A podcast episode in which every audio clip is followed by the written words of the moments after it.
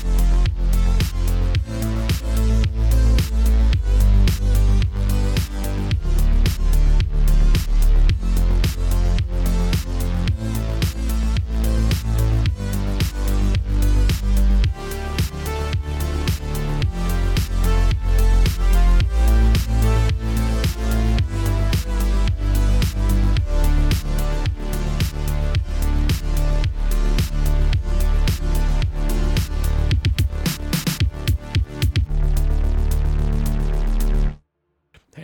welcome back to another episode of NXpress Nintendo Podcast, the official Nintendo podcast of GoombaStomp.com. I'm your host, Cameron Dax, and joining us we have games editor Marc Kaliroff. Episode 300, but we're not celebrating yet. Don't put down the champagne, everyone. Turn off the fireworks. We're not celebrating just yet. It's not time. Uh, also with us is indie games editor Campbell Gill. The Queen may be dead, but the Nintendo Oh my hype God. lasts forever.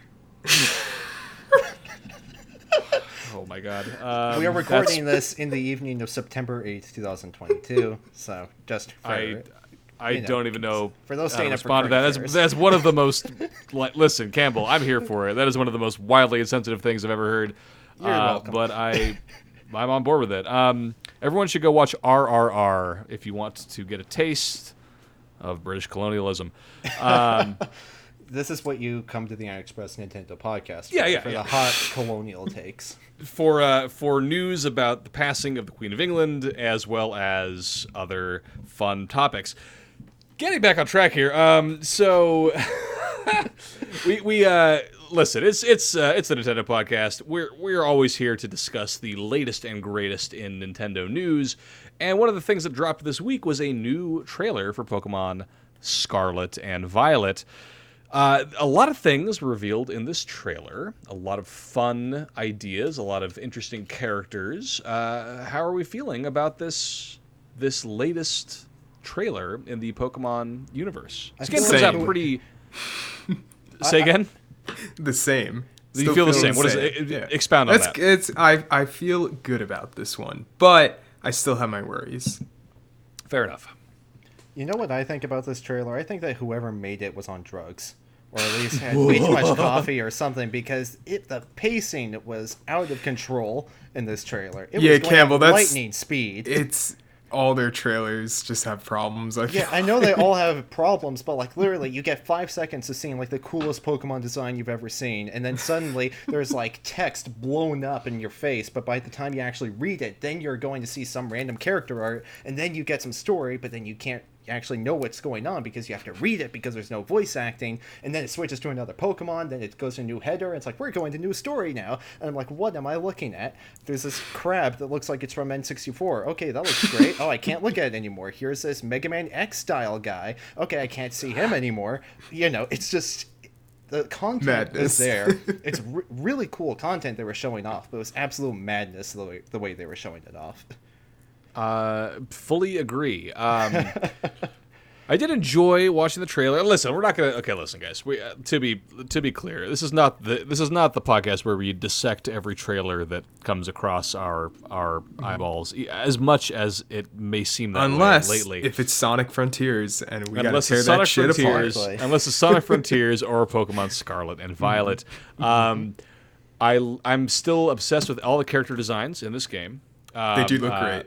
They look great. They're all very hot, which is exciting. Except for the main character. I'm not a fan of how the face looks for Fair the enough. protagonist. Yeah, I'm kind of.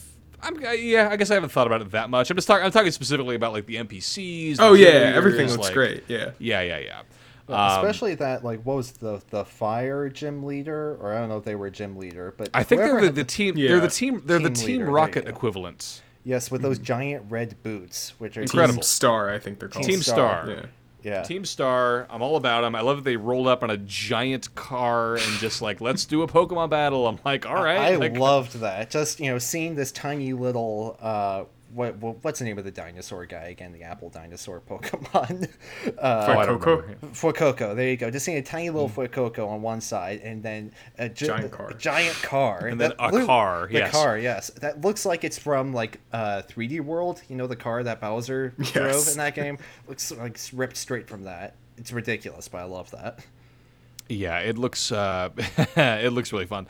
Um, that was exciting. Um, I liked the. Uh, I think it was the grass type gym leader who just straight up had a whip. Like I'm gonna whip the hell out of you. I was like, that's that's inappropriate for Pokemon, but like, why not? Like, let's go. Yeah, Uh, I uh, enjoyed that. Pokemon for grown-ups. Yeah. Pokemon for grown-ups. Finally, we've all that's all we've ever wanted. Um, so that was fun. Um, how do we feel about the, the new Pokemon that were revealed? There was the crab guy, as we mentioned, um, big crab. He was very large. Um, there was the I, I I love that you brought up Mega Man X. Definitely looked like a Mega Man X character. These these uh, kind of bladed bipedal. Um, they barely to me barely look like Pokemon. They just look more like like just like people. Like They just look cool dudes. they look like cool guys. Yeah. Um, those were kind of neat. Um, anything else stick out to you about uh, uh, some Pokemon? Any new ones that jumped? Those are the only new ones, right? Were those? Was it just those three? I think, think those were just the only those ones three, showing off. yeah. We, we also got alright. to see uh, Grafaiai, is that the name? Uh, in in the trailer, so that was cool. Yes, I think so. Yeah, isn't this the first time we've actually seen it in game? I know we had the cinematic trailer uh, not long ago. You might be right on that. I don't know specifically. Yeah. Well, that's exciting then. Which, Um, I, I of course just love the name Graffiti. I, I it's uh, Oh yeah, yeah. Great The little, the little ghost looking. Not even. I don't even know if it's a ghost or what. Yeah, the kind of little, little, uh, little imp looking creature. Um, we, we, we saw. The, we've confirmed a few returning uh, favorites. Um, there's that fire tortoise guy that I saw. I'm just kind of skimming the trailer now to be like, okay, what else? What else was like confirmed here? Um, uh, uh, God, I can't remember any of these Pokemon names, guys. I'm, I'm the worst to talk about Pokemon with because I again, it's all crystallized for don't me around around Gen two. Is like I'm like, yep, that's Pokemon. But it's just a um, whole bunch of silly little guys now. yeah, what is it? Sunflora is here. That's exciting. Mm-hmm. Um, oh, the little grass guy, the little um, seedling looking dude, um, Smoliv. I Who's would like an for olive. Smoliv. Smoliv is great. We love Smoliv. Oh yeah, Sudowoodo is back. That's great. Um, yeah, there's all kinds of good stuff here. Yeah, we got to see more, um, more of the legendary Pokemon like traversal mechanic in action, which still looks hilarious to It's me. still just very disturbing. Extremely funny watching him run on all fours when he clearly has wheels in his body. Very He's funny. literally the Fred Flintstone Pokemon. It's so funny. is, I can't get over it. It's it's incredible. Um, so yeah, I don't know. It's it looks fun. And again, more they seem to really be doubling down on the like you can you can go do the gym leaders, you can go do the story quests. Like they seem to really be like you can do all these things. I do. Having watched that trailer though, it does make me wonder, like, what is the depth of all of those three things? Mm-hmm. You know, Yeah, Kind of worries me. Yeah, Yeah, that's, that's what I'm exactly what, I was yeah. thinking. Because after this, this trailer was cool, but my main impression right afterwards was just show us raw gameplay, you cowards. You know, like we've seen so many cinematic angles and cutscenes and all this kind of stuff from the game, but we don't actually know what the moment-to-moment gameplay looks like. We don't know what the the world traversal looks like, what the UI looks like. They keep talking about it being an open-world Pokemon game, but we haven't actually seen anybody The gameplay, exploring that yeah. open world, right? And, but, and by this time in the lead up to Legends Arceus, I'm pretty sure we'd had some pretty deep dive gameplay trailers, you know, just a month or two until release. Um, so it's just kind of bizarre, and it does make me worried about how does the game look moment to moment. Is this going to be like just the wild areas from Sword and Shield blown up with no improvements? Because if so, then that's quite worrying. So Yeah, it I just mean, depends. uh, so this game is about game. This game comes out November 18th. Mm-hmm. So yeah, we're about a little over two months away. I imagine we'll get like. Do you think we'll get like a direct leading up, like like a Oh, month out? we'll 100% get a Pokemon Direct. yeah. Yeah, So we'll probably get a direct gotta that like happen. that like goes really deep into gameplay, or you know like whatever ten minutes into gameplay Mm-hmm. or something like that. So we'll probably get like one more really in depth look at this game right before it comes out. Um, that said, I think we can all agree. Like, I think we're all cautiously optimistic. I know we've said this before on the show, but like, I think we're all cautiously optimistic Mm-hmm. about the state of this game, even though we were all very uh, you know, unenthusiastic when it was announced that there would be a mainline Pokemon title this year so soon after Legends Arceus. Campbell wrote a whole article. I wrote a whole article about just I- how yeah. disappointed I was in the you, Pokemon. you got to do a follow up. Um, the- well, seriously, like you have to. Like I think I think you are obligated to do a. That's you are true. morally morally and ethically obligated, Morally- Campbell, to do a the- follow up. by the code of journalism. I just have to do it. Mm-hmm. It's all about ethics in uh, video game journalism, as we Of can all agree. the most Um, it- integrity is vital in the world of digital entertainment journalism. oh God. Um, National Post an yeah. article with a sentence and then we'll finish it later. it- you know, it's fine. one Um, sentence. Just say I I don't want Pokemon this year, and then in two months I'll fill it in and be like, okay, here I've actually played the game now. Now here's what I think. Oh my god. So yeah, uh, it's looking it's looking interesting. I'm I'm I will withhold judgment until the full game comes out, but Mm-hmm. it does. I, I cannot believe I'm saying this. I might buy two mainline Pokemon games this year, um, having purchased Legends Arceus earlier in the year, and who knows, I might end up with Violet or Scarlet by the year's end. For a I was about to say you you're gonna fight. Yeah, both of them. Like Cameron, no. Can you That's imagine if I if I bought both of them? decision. No, I don't know. I was thinking maybe you and your wife were gonna. Play I was gonna say something. one for me, one Yeah. for my wife. No, No, just Uh, two for you. Just two for me. Listen, guys, I did do that when when gold and silver came out. I did buy both gold and silver because I was very, I because that was me. I don't know. I don't I don't know why I did. Did you buy crystal? No, I didn't buy crystal Cool. until a couple a couple a couple months ago. I got I got it on my. Oh DS, yeah, uh, right, right, right. On my on my 3ds somewhat recently, so I do have that. Um, so yeah, it's exciting. Uh, no, although listen, it, it is a lot to ask my wife to put down Stardew Valley to to start playing a brand new game. I will I will say. Um, we'll see if she's uh, interested in a brand new Pokemon game. Um, that would be a fun social experiment, to be honest. Uh, anything else we got to say about this trailer before we uh, before we move on to our next topic of the night? I mean, we gotta talk about the new Switch OLED design too. Oh my! Oh God. yeah, Do we? forgot about Do that. we? thing. We absolutely have to, just because I think it's a cool design. But I'm I'm Mm. so delighted that it carries on the proud tradition of a cool Nintendo console version releasing precisely two weeks before the game it's based on comes out. So that way they don't have to include the game in it. It's just really stupid. I still think the Splatoon one looks better. Oh my god, no! So what do you, what do you I think the Splatoon one looks good. Okay, this this Pokemon the dock looks fantastic, but I think the the console itself literally looks like a graffiti mess. You see, I think the same thing about the Splatoon one. Damn. Just because, like, I think that the Splatoon color scheme only works if you already like Splatoon. Mm-hmm. You know, like if you don't have that sentimental attachment to it, it just kind of looks like a like like barf colors mixed together. Whereas Wow. the Pokemon design, you've got really cool outlines of the legendaries, and the colors complement each other nicely. They do. it just looks yeah. cool.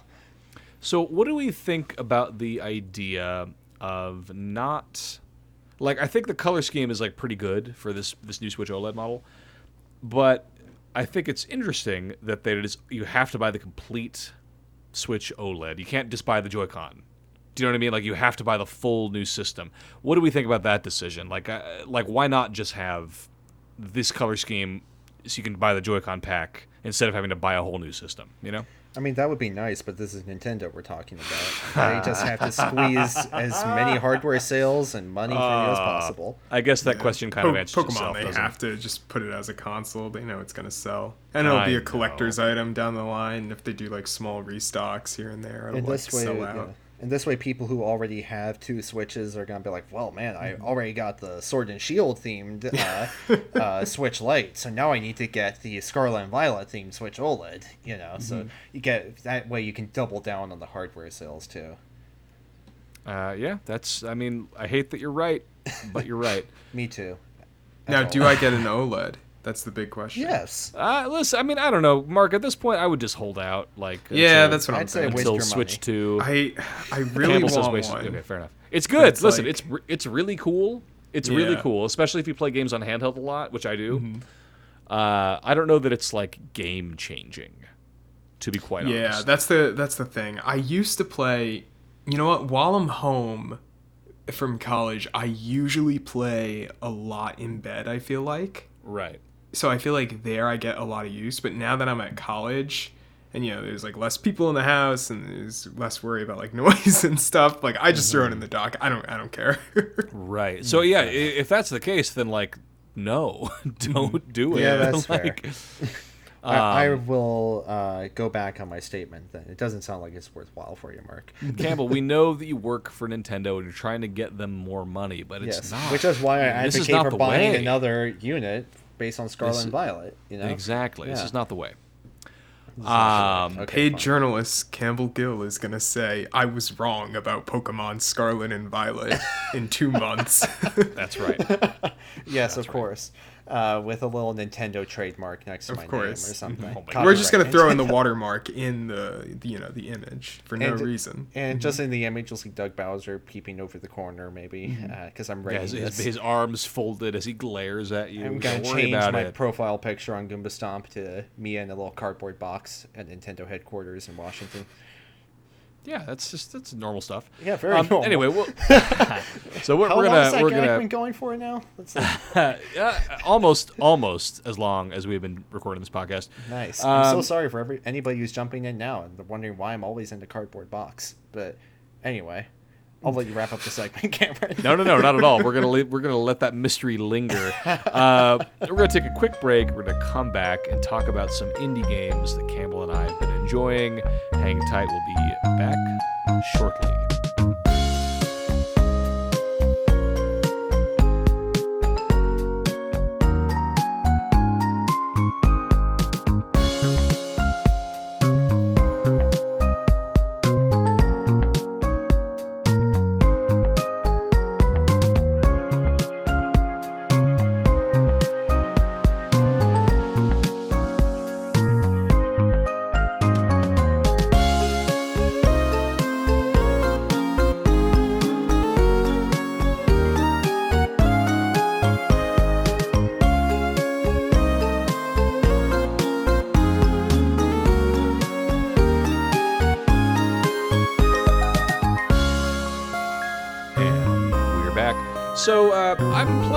Some some indie some uh, oh boy some indie games recently got ported to Switch that uh, I have been very excited to play. So I've been playing them for the last week or so. Um, Campbell and I have been pronouncing the name of this game differently, so I'm going to go with my pronunciation, but if we need to change it, that's fine. I've been calling it Anno Mutationem, but Campbell's been saying Anno Mutationem. For No full idea. disclosure, I never learned Latin. Um, I also have never learned Latin. To All be I clear, know is that um, it's it means year of changes, so or year change. ooh, So that this is this is excellent context for uh, for this game. Uh, uh, Animutationum, if we want to call it that, it's is starting to like get under my skin the way you pronounce it now. we can just call it. no, it doesn't. can call is it it Anno, Anno or fine. Ano? Yeah. I think it's Ano. Marc. We don't know. We don't know. That's It- the entire from- point. It's also made in China as well, so it's not like these are like Latin Hard and- experts. hard and fast. Yeah, hard and Yeah, fast yeah, yeah, rules. Gotcha. I don't know how Uh, they pronounce so- it in China either. So So uh, the point is, this game is an is a cyberpunk action adventure. I guess we can safely call it that. A heavy focus on exploration and uh, sense of place that weirdly and uh, excitingly, I would say, shifts into a 2D kind of action platformer every so often. Uh, like one of the one of the strangest games I've ever played. I can I can like freely admit. Uh, I've been playing this game kind of off and on for the last week or so, and at first I was kind of like, it's not, really doing it for me. I don't really like the world is pretty cool. I like some of the characters, but like overall, I'm not really getting what they're trying to do here. And then, like last night, it really kicked into high gear for me when with the kind of a chase sequence that ends in a boss fight where you're you're kind of exploring, you're gathering clues, and then all of a sudden it's like, all right, now you're in this 2D section and you're racing through 2D, you're doing some platforming, you're battling like thugs or skipping past them if you so desire. Um, crashing through doors, it shifts back into like a two and a half D mode. You go through another door, it shifts back into 2D, and it's like, oh, that's what this game is trying to do and like the the kind of interplay between shifting into a full 2D game and shifting out of that was like very exciting for me and I, I super enjoyable. I found. Um, Campbell, you reviewed this full game for the website. I'm going to be writing about kind of my experiences of the Switch version of this title. Uh, why don't you kind of give us the, the, I don't think we ever talked about it on this podcast before because it was formerly not on the Switch. So we, mm-hmm. we kind of uh, uh, delayed talking about it until just now. Mm-hmm. Why don't you give me kind of your high level thoughts about Anno Mutationem since we're kind of on the topic. Absolutely. Yeah, so this initially released as a, a, PS5 exclusive and, and PC, but PS5 console exclusive. It was actually created as part of Sony's initiative to support Chinese developers for PlayStation hmm. platforms, which is a pretty cool background. And I, I picked up the game knowing almost nothing about it. All I'd seen was just like a trailer, and I was like, yo, the vibes look immaculate in this game. And that was all I knew about it. But then going into it, it's exactly like you said, Cameron. It's one of the strangest games I've ever reviewed just because you go into it and it has a really slow burn at the start. Very, it lays the cyberpunk setting very thick. Cyberpunk and anime vibes are, you know, throughout the whole game, and it spends a lot of time in the world building. You play as a character named An. Uh, she's a woman with uh, some sort of mysterious disease, basically, or condition, and you don't really get many details about what her condition is. Eventually, you learn that she has, I think it's a brother who's missing and then you know yes. this, this mystery starts to build and it just gets bigger and more convoluted and the narrative gets really thick. But and it takes a while for it to get going. But once you have that moment that you were talking about cameron where it shifts into the 2d perspective you know it's a fast-paced frantic action platformer 2d action game it is intense and it only gets better from there with there are some crazy scenarios that go throughout it. Lots of different combos, it, really crazy enemy designs. The story goes in, into some very unexpected directions.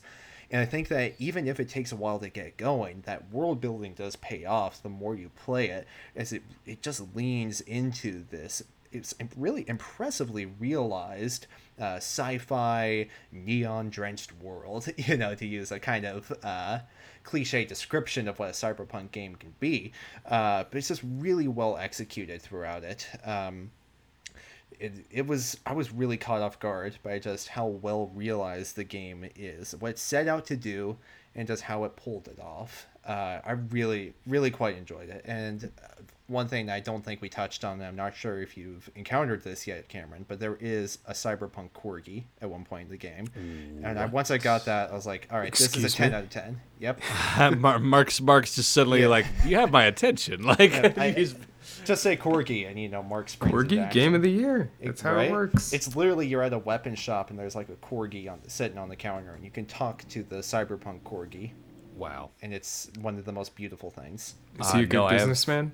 or a woman. He's a good boy. I'll tell you He's that. A good boy. Mm. He's a good weapon boy. What's That's the currency? No, I, a good arms dealer.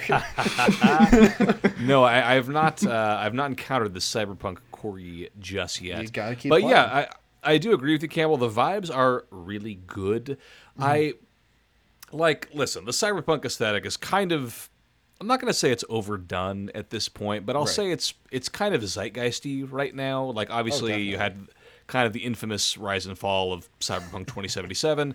um, that's kind of still on the brain. Um, you had Blade Runner 2049 a few years back. Like that's still very popular. Like like, like people still love this genre. There's a there's a lot to say, and, and like there's a lot of interesting kind of metaphysical things that the that the uh, space allows for, which is always good. I think it's especially like in this day and age I think that the themes of cyberpunk is still very relevant. In fact, one of the things over the pandemic that I did was pick up a uh, a tabletop card game that has been discontinued called Android Netrunner, hmm.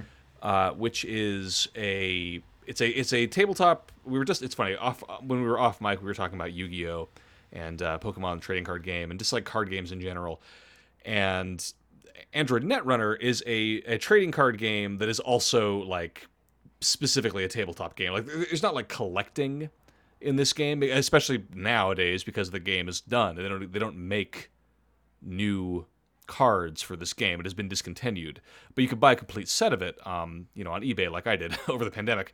Um, nice. And like even though that game is at the end of the day like it's a it's a tabletop game there's not a lot of like storytelling lore going on. You can still kind of infer those those those types of things through the flavor text of the cards. The themes are always fascinating to me. It's like it's it's people speaking truth to power. It's uh, people exploring what does it mean to be a human. It's okay, what do what do cybernetics mean for humanity? Like, is it improve humanity? Does it make humanity less valuable? Like, what does it even mean? Like, those kinds of themes are very present in the cyberpunk genre, and I think thoughtfully explored in this game. Again, I haven't completed the game yet. I'm still pretty early on. But uh, Campbell, I know you mentioned in your review that th- these are themes that are very prevalent kind of throughout the mm-hmm. story in this game. And, and do you think that kind of holds through for the duration of it? Absolutely. And yeah. there were there were a few moments in the game where it's so hard to really put a finger on what the game's tone is. It's Be- bonkers. It is very bonkers because yes. it is extraordinarily silly and stupid. Sometimes very silly. Yes. Very silly. And all I'll say is that around I want to say 10 hours into the game, maybe a little a little give or take a few hours, there was a like absurdly long cutscene involving Santa Claus Mm, what? Robot wow. Santa okay. Claus.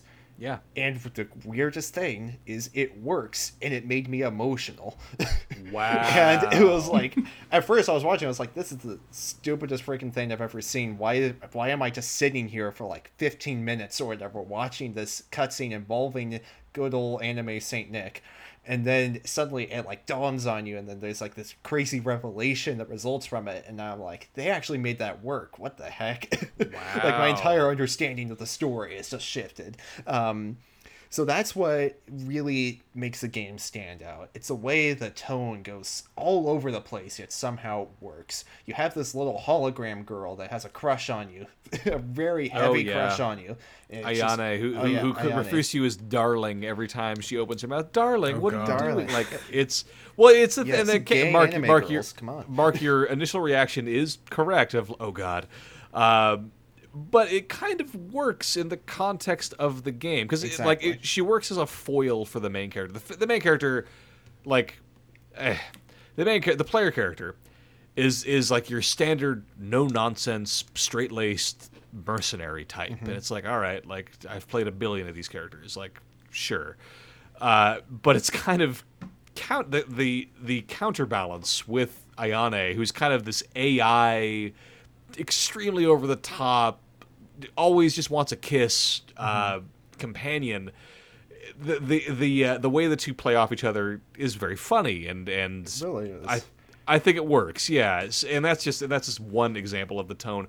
All the shopkeepers, all the NPC characters kind of have this blend of is it over the top? Is it does it fit with the world? And the answer is yes to both because that's just the world that they've created. Um, and I think that this game is obviously inspired by a lot of great cyberpunk works of fiction. Like there, there's parts where you're moving through the main city and you'll kind of zoom out and, and get a get a sense of scale. And you'll see the player character kind of looking over skyscrapers, and yep, there's flying cars. Yep, there's holograms that are advertisements for big corporations. Mm-hmm. Like all the things you've seen in Blade Runner are present in this game. And I don't know if that's necessarily gotcha. good. You know what I mean? I don't know if it's necessarily good or bad. It's a little derivative, but I don't think it's necessarily a negative. It's it's clearly that this this game serves as a love letter to the genre as well as its own. It's nothing it has wrong its own, with that. Yeah, exactly. There's nothing wrong with that. Exactly. It has its own. It has its, its own things to say, but uh, it is very much like riffing on popular works that have come before. I don't think it's necessarily a bad thing though. Absolutely. Um, and yeah, I just think that the dialogue throughout the game, not just the dialogue that you have in major cutscenes, but like you were saying, Cameron, the random characters you just find hanging out at the shops along the way, it just goes a long way towards building up this world that really realizes this, those common cyberpunk themes of, you know, what does it mean to be human? You know, what what's the boundary between organic and mechanic? Uh, how do we yeah. stake out our own individuality in a world that's being increasingly dominated by over overbearing corporations, all that kind of stuff. And it's really flesh out and realize that way. Like I when I wrote my review a few months back, I literally opened it with a quote from just a random anonymous note, a little piece of environmental world building that you find in a, a little dungeon around halfway through the game that just reads, It's better to be cold, at least it reminds me I'm still human. How should I define myself after evolving? it's just like Yeah. you just have those those that's just one example that happens so many times throughout the game. Uh, it's Yeah. like impressive how much It's- they throw it in there without it feeling like too corny or Yeah, trying there's too a- hard. there exactly. I think the trap of this kind of game or maybe even the cyberpunk genre in general is that it can feel very try-hardy. Oh yeah. Um, and i think this game mostly avoids that Yeah, of course Um, there are instances where it doesn't really work, or some characters No, of are like course. you know way too overwritten. I'd say, but for the most part, it's pulled off very impressively. Like when I was Yeah, playing this game for the first time, it really reminded me, and I made a favorable comparison against a game that I talked about on the very first episode that we hosted, the three of us of the podcast. I talked about a game called Cloudpunk. Uh, Yes, I remember that. Oh yeah, Mm-hmm, uh huh. Uh, which was also a um, a cyberpunk game with a high def pixelated voxel aesthetic that tried to go for many of the same themes that Anno Mut- Mutationem goes for, but it just was so heavy handed, so overwrought. Every character was a walking stereotype. And I was like, yes, I get it, Mr. Billionaire. You're evil and you hate poor people. That's great. Now just get out of my car. You know, it would just be, it was kind of uh, unbearable towards the end of it because it just kept playing on tropes with nothing to really make the world feel real. Anno Mutationem really gets away from that by being so consistent with the world building throughout, both major and minor characters consisting, con- contributing to the vibes that it wants to create, and then balancing that out with just a really engaging, addictive gameplay loop with all of the action, this really hectic a combat system, memorable bosses, and cinematic events. And then by the time you get through those action scenes, and it complements those with a protracted cinematic uh, sequence where you're exploring the world, talking to characters, it has a good loop going that all fits into that that world building. So I thought was really compared to a lot of other attempts at it, it was a really impressively executed take on on the cyberpunk gameplay style. yeah it's i think it has i mean i'm gonna like obviously i'm gonna play more of it i Yeah.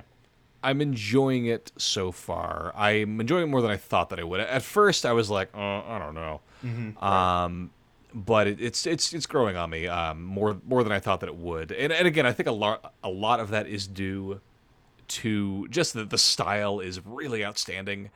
Uh, the style really really works for me. Such a beautiful game. It's a beautiful game, and and I think the thing that they're going for, kind of that like when you're in the exploration mode and it has that sort of it's not quite isometric but it has like that sort of two and a half d style Hmm. Like fixed where you're camera moving angles and stuff.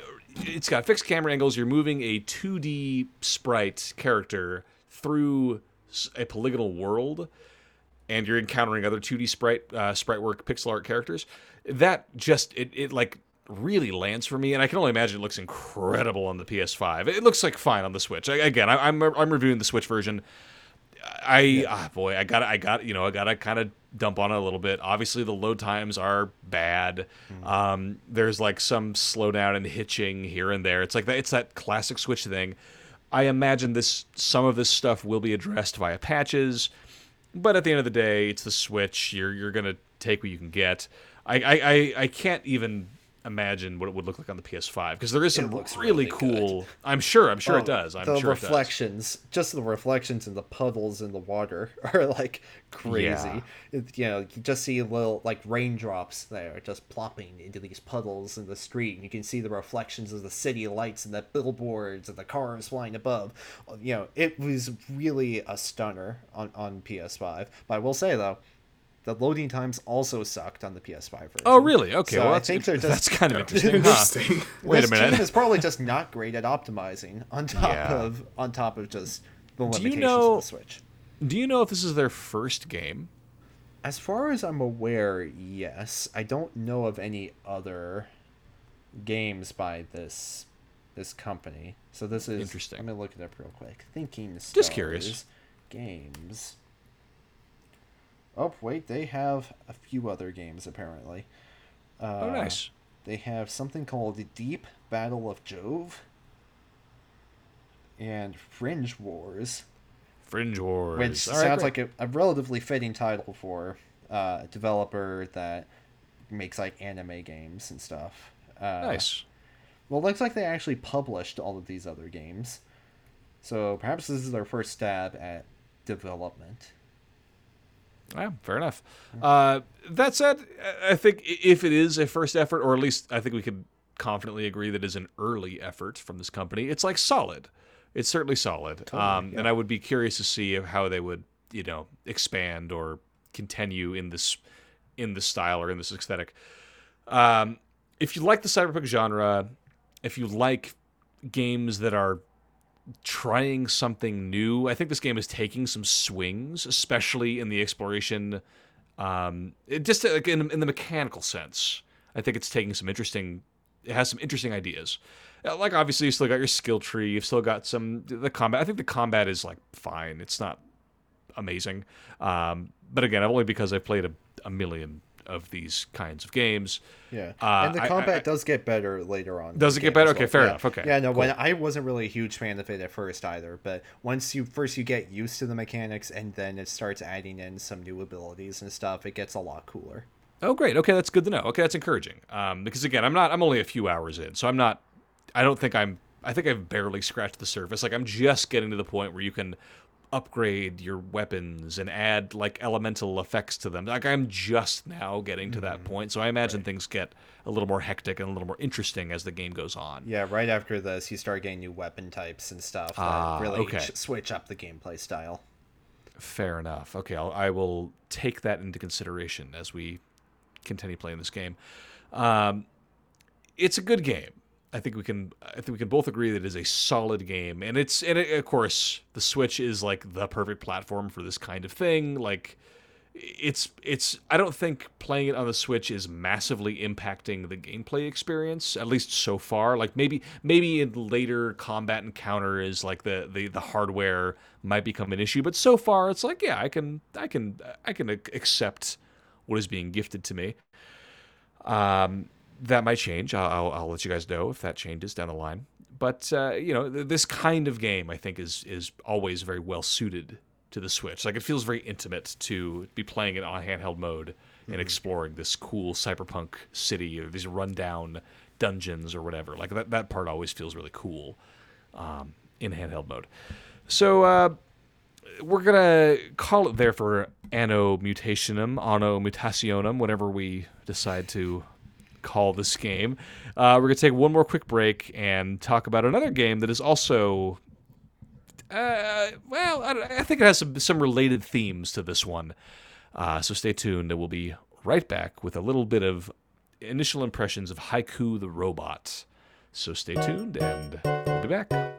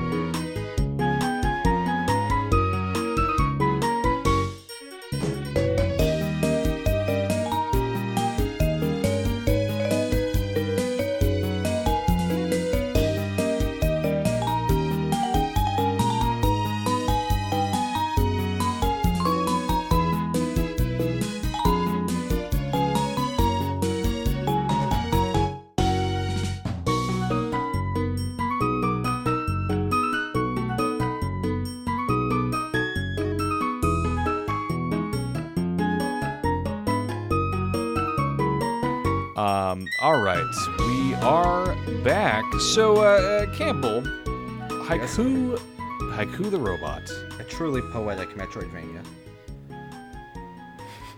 a truly, poet, a truly. Hmm. No, that's that's not haiku. That's just a pun. Okay. Okay. Great. I was. Uh, I was, I was trying to. I was trying to uh, to suss that one out.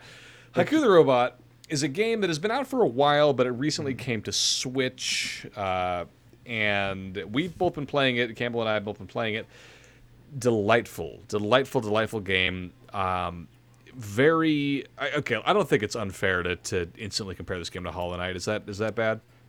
No, it's. I mean, it's it's literally Robot Hollow Knight.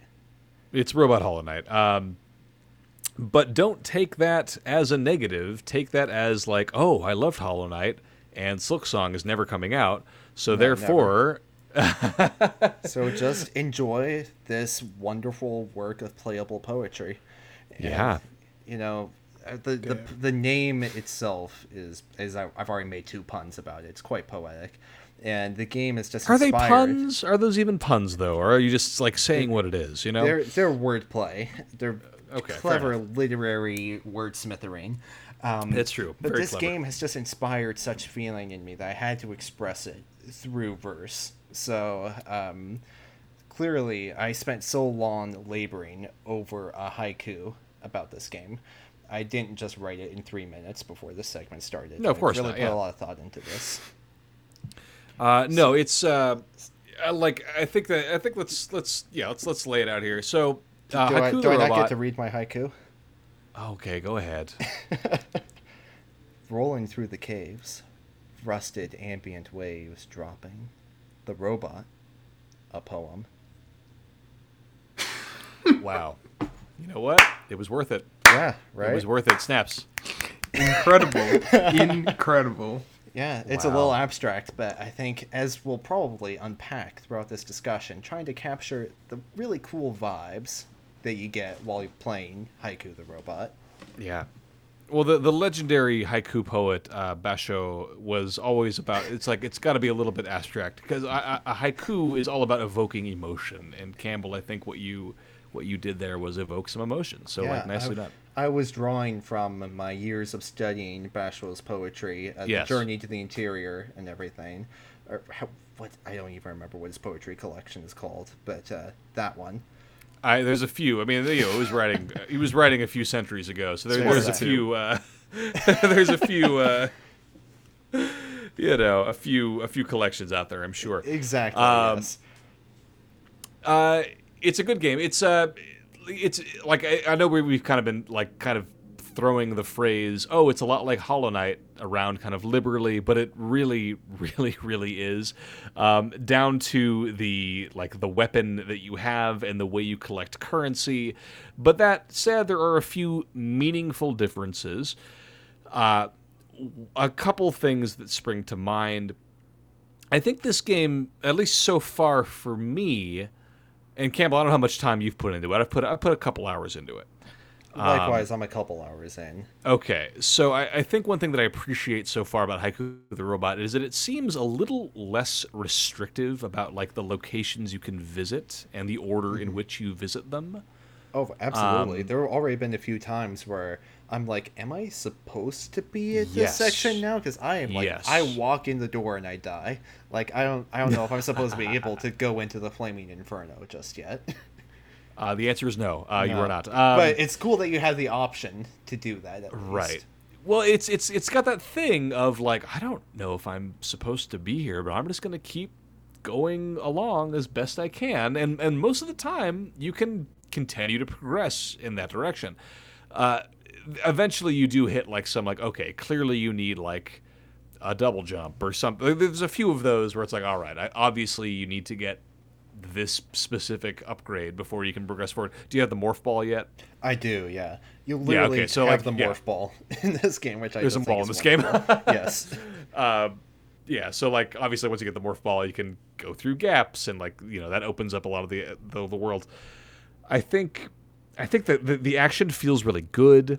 I like that you can heal yourself using your currency. So there's kind of like a kind of a cool push and pull there. It's like, oh, do I save this? Um, every time you defeat an enemy, you you collect spare parts, and you can spend those spare parts on various chips to upgrade your weapon and other you know other collectibles and items and it's like oh do i but you know you might find yourself in a tough spot against you know against a boss or another enemy and it's like okay do I spend those spare parts trying to repair myself, or do I just like do my best to tough out this battle and save the money? Like I like that kind of push and pull there.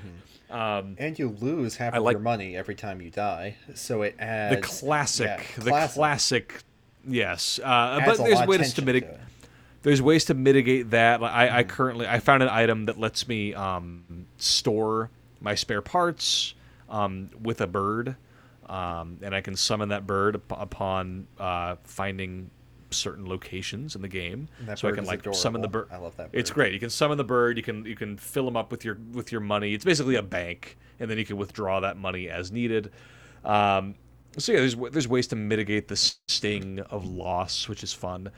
Um, I will say the so far, I don't think the narrative is doing a lot for me. Um, I was much more compelled by the kind of the creepy, sort of the I don't know what you what you want to call it. Like if we're gonna compare it directly to Hollow Knight, I prefer the the mystery of Hollow Knight to this game so far. Right. Uh, There's, you know, I, I think there's there's there's enough here to keep me going. I don't think I'm gonna stop playing this game. But I think at least so far, and again, we're both Campbell and I are, are, are I think we're only scratching the surface of this game. It feels very large, at least based on the map, um, and the, and the sections of the map that I have not yet uncovered. It's like okay, I feel like this feels like a pretty big game. Um, but so far, we've got themes of like humanity's hubris, um, and you know what does an AI run world look like, and how does that break down? Like, are we reliant too much upon technology? Like the, those themes are all there. I'm curious to see how they, you know, how they spin off and and and develop as the game goes on. Um, I wonder if this game seems to take place in a post-apocalypse where humanity no longer exists. I, I wonder if that is indeed the case. Um, it wouldn't shock me if there was some kind of reveal, like or twist late in the game of like, oh my gosh, that you know humanity does exist, or they went off world, or you know whatever, like something something like that. Um, it sounds like I'm dismissive of of like the writing of this game, and I'm not. I, I am enjoying it so far. I'm just I'm wondering if it'll it'll stick the landing as as the game continues. Yeah, Um, it's just a different approach to writing compared to Hollow Knight, right? Where Hollow Knight Yes. has a lot of actual pieces of lore that are slowly sprinkled throughout and these really cryptic characters. And there are characters like that in Haiku the Robot as well, and quite a few really cute ones too. I like this uh, detective guy that you find a few times who's always talking about how like, hmm, yes, I'm finding these clues, you know, and I am the Is it- the is ace his name detective. Is his name Limerick? Is that His name that is the? Limerick, the detective. Yes. yes. So yeah, all the, all the characters are kind of named off of you know Poetic. literary devices. Oh Um, man, yes, I, sh- I should have written a limerick instead of a haiku for this. Listen, listen, Campbell. When you fully review this game, we can return to it, and you'll have a, a lovely. Li- there once was a robot named Haiku. Uh, you know Who what I mean? Like we he could- was we could- eating his shoe. There we go. He woke in a fright. Ow. He wo- wait. He woke in the night in a terrible fright, and he found it was perfectly true. There you go. There you go, Uh, yeah. d- that was off the dome. Like imagine, imagine if you spent time on that. Like, oh my yeah, god. Shakespeare. Um, yes. Although Shakespeare was not big on the limericks, he was more of the iambic pentameter type. Wait. uh, what if when I write the review, just every paragraph is in a different poetic form? Got one paragraph Wow. in iambic pentameter, one is in Wow. haiku, another should is limerick, that. one's That'd in cool. ballad stanza, one is in uh, Homeric, trochaic. Septameters. I don't remember what meter. Sure. Listen, as someone Homeric as someone who's not writing this review, I think this is a fantastic idea. Uh, you should absolutely do all of those things you just said. I will do Um, all of them in that. Uh, but the point is, it's it's really good. Um, I was instantly compelled in a way that I did not think I would be upon starting this game. There's just something very satisfying about rolling into a new room, seeing uh, uh, you know a pile of spare parts that you can't quite reach, but you know you're going to be able to come back and get to that later. It's like there's something really good about that. The combat is pretty tight and satisfying. Um, you have a sword, um, and you can kind of jump and roll your way out of out of range of attacks. Um, I I don't know about you, Campbell. I, I have I have yet to unlock any additional forms of combat um, beyond the chips that upgrade your weapon. So I don't know if there's like like I don't know if you have like a bomb or like you know whatever like missiles or anything like that. Maybe maybe you unlock you know I- more ways to fight. I did just uh. unlock a new ability that can be used in combat. So Oh, okay. I'll I'll leave it at that. It doesn't seem like it's Okay. a really powerful tool, but a cool one to really change up how you handle combat. Yeah, I I think that this kind of game, I think, you know, is improved by having additional forms of combat. Like one of the most fun parts of Hollow Knight was finding those charms and, and giving the knight, you know, additional ways to battle enemies, whether that was with a longer reach of the sword or like you could do this, you could swing the sword faster and, and have short range but high speed, you know, or, or you could make your character into a ranged character, like that kind of thing. I, I, I hope that, that Haiku the robot you know goes in that direction. Right. It's uh it's very but that being said, it's still really satisfying. Like I, I fought at least three, maybe four sort of mini boss or boss type characters so far, and they're really fun. Like they're they're challenging. They're that that just the, the perfect level of challenge where it's like, oh no, I, I I'm down to my last bar of health. I, I hope I defeat this character, and then and then you're able to do it, and it feels really good. Or like you you know they, they, they kill you one time, and it's like, all right, I'm I'm charged up. I'm gonna try this again, and then you do it after two or three tries. Like so so far the, the combat is is hitting that sweet spot for me. Um, uh, yeah, and, and I, I wouldn't be opposed to, to having a little more challenge uh, later in the game. I, I, I think I'm I think I'm up for that, up for the task. But uh, but yeah, I'm- really looking forward to playing more, and and I I think it's it's very much, and again, I know we've talked about this fairly frequently on the show. It really is filling that Silksong shaped hole in my heart right now. I think everything Um, is is filling that hole because you just have to turn to anything, anything at all, anything you can get in order Yeah. to get your Hollow Knight fix these I- days, yeah. or your Silksong fix. Exactly. I, I, it does kind of make me want to revisit Metroid Dread, a game that I did not. I was thinking the exact same Yeah. thing. Yeah. yeah, me too. I haven't. Uh, Haiku makes you want to revisit all- Metroid Dread as well. yeah, you know, I game you just haven't played I, I was you- staring at my copy the other day, and I was like, I need to get back to this game. Yeah. Yeah, of course, of course. Yeah, ever since I finished um, Castlevania Symphony of the Night, there are like certain Metroidvanias I've been wanting to play.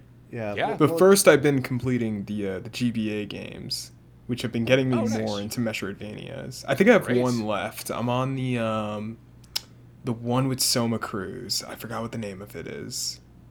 You're talking about Castlevania. Yeah, I, I Right. not Dawn of Sorrow. Um, wh- whichever the third Sorrow? one is. Aria of Sorrow. Thank you. That's the one. Yeah, that's the one I've been playing. Mm-hmm, mm-hmm, Yeah, it's it's it's one of I don't know. I the more video games I play, the more I realize like yeah, this is probably my favorite genre. It's either it's either Metroidvanias or like Sony third person character action games. Action games. like those are those are the games that I like as I continue playing playing video games.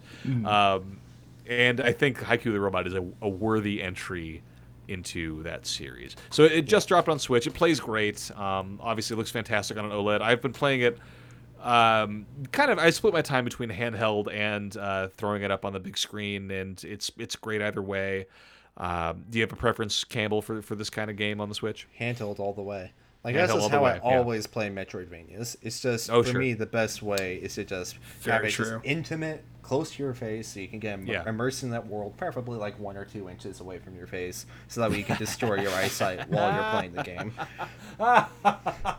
all the better to inspire your your haikus afterwards. You know, once There you're you go, struck with yes, blindness, yes. then you're forced The to blind- look within. Cameron Campbell actually exclusively plays Metroidvanias using the Labo VR kit. Oh wow, yeah, I had a Yes, feeling. maximum immersion, especially with Lays 2D his hands out. games. hmm Joy-Con in each arm, puts the Oh, yeah. headset on, hours in. Mo- Yeah, it's a- motionless, sitting at a kitchen table. Just uh, yeah, that's how you do it. It's a well-known per- fact that the, the cardboard box that I'm hiding in at Nintendo HQ also Is doubles as a of Labo Labo. Labo Yeah, yeah, VR you- headset. Gotta fold it, unfold it, kind of as the as the day goes on. Exactly. Um, so so I imagine uh, Campbell's gonna write the f- the full review for this game. Campbell Um, gonna I'll, I'll probably I'll probably write something about it somewhere down the line. So I imagine we'll return to Haiku the Robot as we've played more of it. But we just wanted to give it a little shout out as kind of our indie indie spotlight of the week, Mm-hmm. um, since it, since it just came out on Switch and we've both been playing it. Um, Gentlemen, I think that's about an episode. Unless there's anything else we have to, uh, any breaking news we have to go over. I don't think that there is. Um, no, I don't think there's any. Breaking news Yeah. this time. Well, the Um, breaking news is that haiku is really good. So That's right. That's Yeah. right. Um, I, I I imagine next week we'll be back to talk about Splatoon 3 and Yes. any other oh yeah. big releases. Hopefully a that are coming Nintendo up. Direct, because we're due. Yes, Mhm, it is. September. Let's do a quick. Let's do. Let's do this. Quick. Uh, quick round the room predictions for Nintendo Direct. I know there's been sort of rumors of the fabled Zelda two-pack collection of Wind Waker and Twilight Princess. Do you think there's any truth to that? One hundred percent. Uh, yeah, hundred percent. If they did Mario 3D All Stars, except with Zelda, I don't believe in a two pack. I believe they're gonna sell them separately.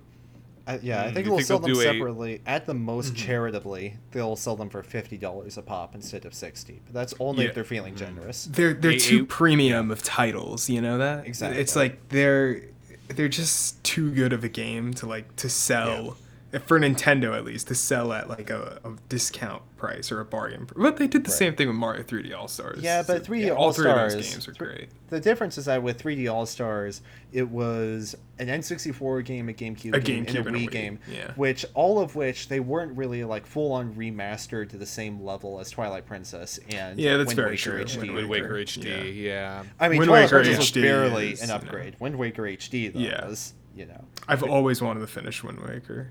You've never finished it.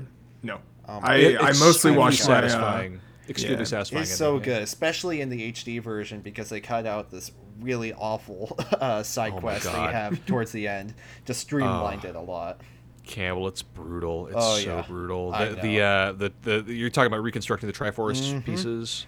That Just a made me put the game goose down. chase in the because I, entire world. that game came out when I was in high school, and I I remember getting to that point in the game, and I just didn't. I was like, I can't, I can't do this. Tw- you know, whatever it is, like 24 times or however however many times you have to do it. It's like it's unbelievable.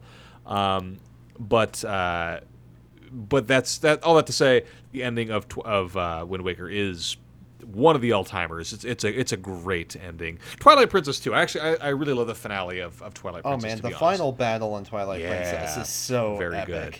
And Even really, trying to muddle through it with Wii controls, it's it's a fun time. Yeah. man, uh, what if in the Switch version they keep the the motion controls and everything? Christ. Oh, my god, I, I listen. I wouldn't mind it as long as it's optional. optional, right? Like give give me the uh, the Skyward Sword treatment. You know.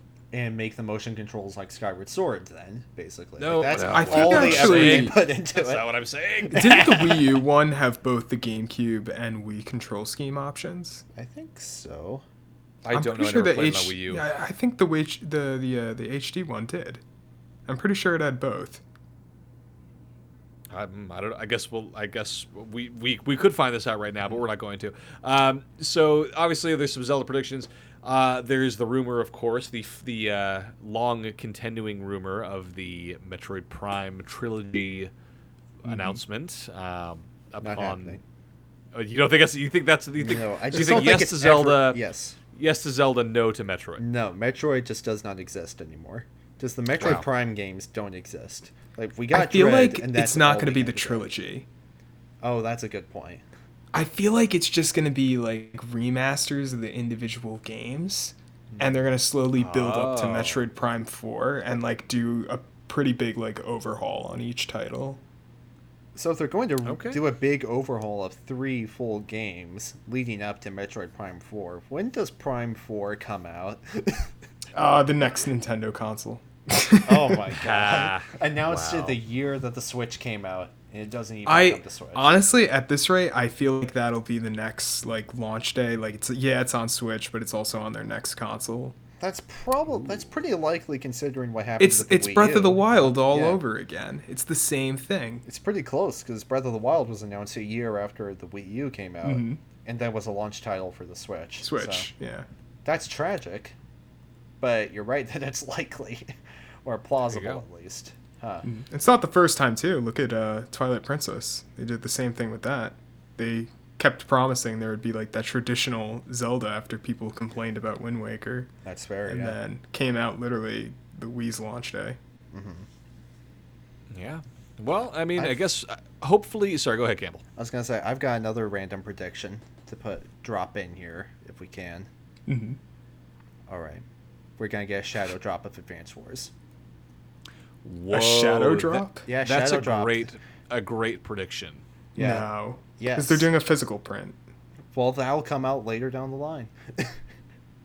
They'll just I don't- drop I don't the digital think so. copy. No, I don't- I think so. I think don't that think just- so. It's been delayed for so long. Nobody cares about the war in Ukraine anymore. Who And then look there at you That's- go. Clearly, nobody does. That's what Nintendo. They have to says. cut that. Did not No. sound right, that wording. no, um, but no, I, I think that at this point it's been so long that they'll just get it out the door. If there is a physical release, I'll come out a little later down the line, and then it's just done. There's my. I mean, I'm take. sure WayForward is, you know, I feel like Nintendo wouldn't screw them over because they gotta make money on this thing eventually. Yeah, I mean, listen, it's all it's it's all gonna happen, guys. Um, at some point it'll happen. One day. Um, and that'll probably about do it for us. Hopefully, we get the announcement date of that Nintendo Direct soon, so that we can talk about it on the show. Uh, thank you so much for listening. I've been your host, Cameron Dax, and you can find some of my writing over at goombastomp.com. Recently, I reviewed Immortality, the latest game from Sam Barlow and Half Mermaid Productions, an FMV game that is just so good. Everyone should play it. Currently on Game Pass. Uh, so yeah, everybody should play that. I'm over on Twitter at Action Daxon. Uh, Marc, where can people find you on the internet? Find me over at the Markel. That's Marc with the C, Cal the K. Find me over on Instagram and Twitter. Right now, up on the website, you can read my review for Xenoblade Chronicles 3. You can also read all my coverage on the game. I got a ton of guides and ending explain and stuff like. And then I will probably have Splatoon articles out before the next podcast. So look forward to that. And then over on tiltmagazine.net, of course, I got my reviews for She Hulk. That's right. Just keeps going downhill. There you go. Uh, and Campbell, what about yourself? You can find all my games writing over at goombastomp.com, and most recent article is a transcript Q&A of our interview with Tom Hewlett from WayForward that we had on the podcast last week. Uh, go give that a read for some of the highlights from our discussion, and stay tuned for a brand new Indie Game Spotlight coming up this weekend. If you want to keep up with me on social media, you can find me on Twitter at Campbell S. Gill, uppercase CSG. Love it. NXpress is also on social media. We're at NXpress Nintendo. Don't forget to rate, review, all those good, you know, all those things that you do with podcasts over on the podcast platform of your choice. 300 episodes, what a milestone. Uh, and of course, shout outs to Ricky D and the former hosts of this podcast uh, for making it what it is. And uh, thank you for passing the torch over to us. So congrats to all three of us and to Goomba Stomp for 300 episodes of NXpress Nintendo podcast. Thank you so much for listening, and we'll catch you next time.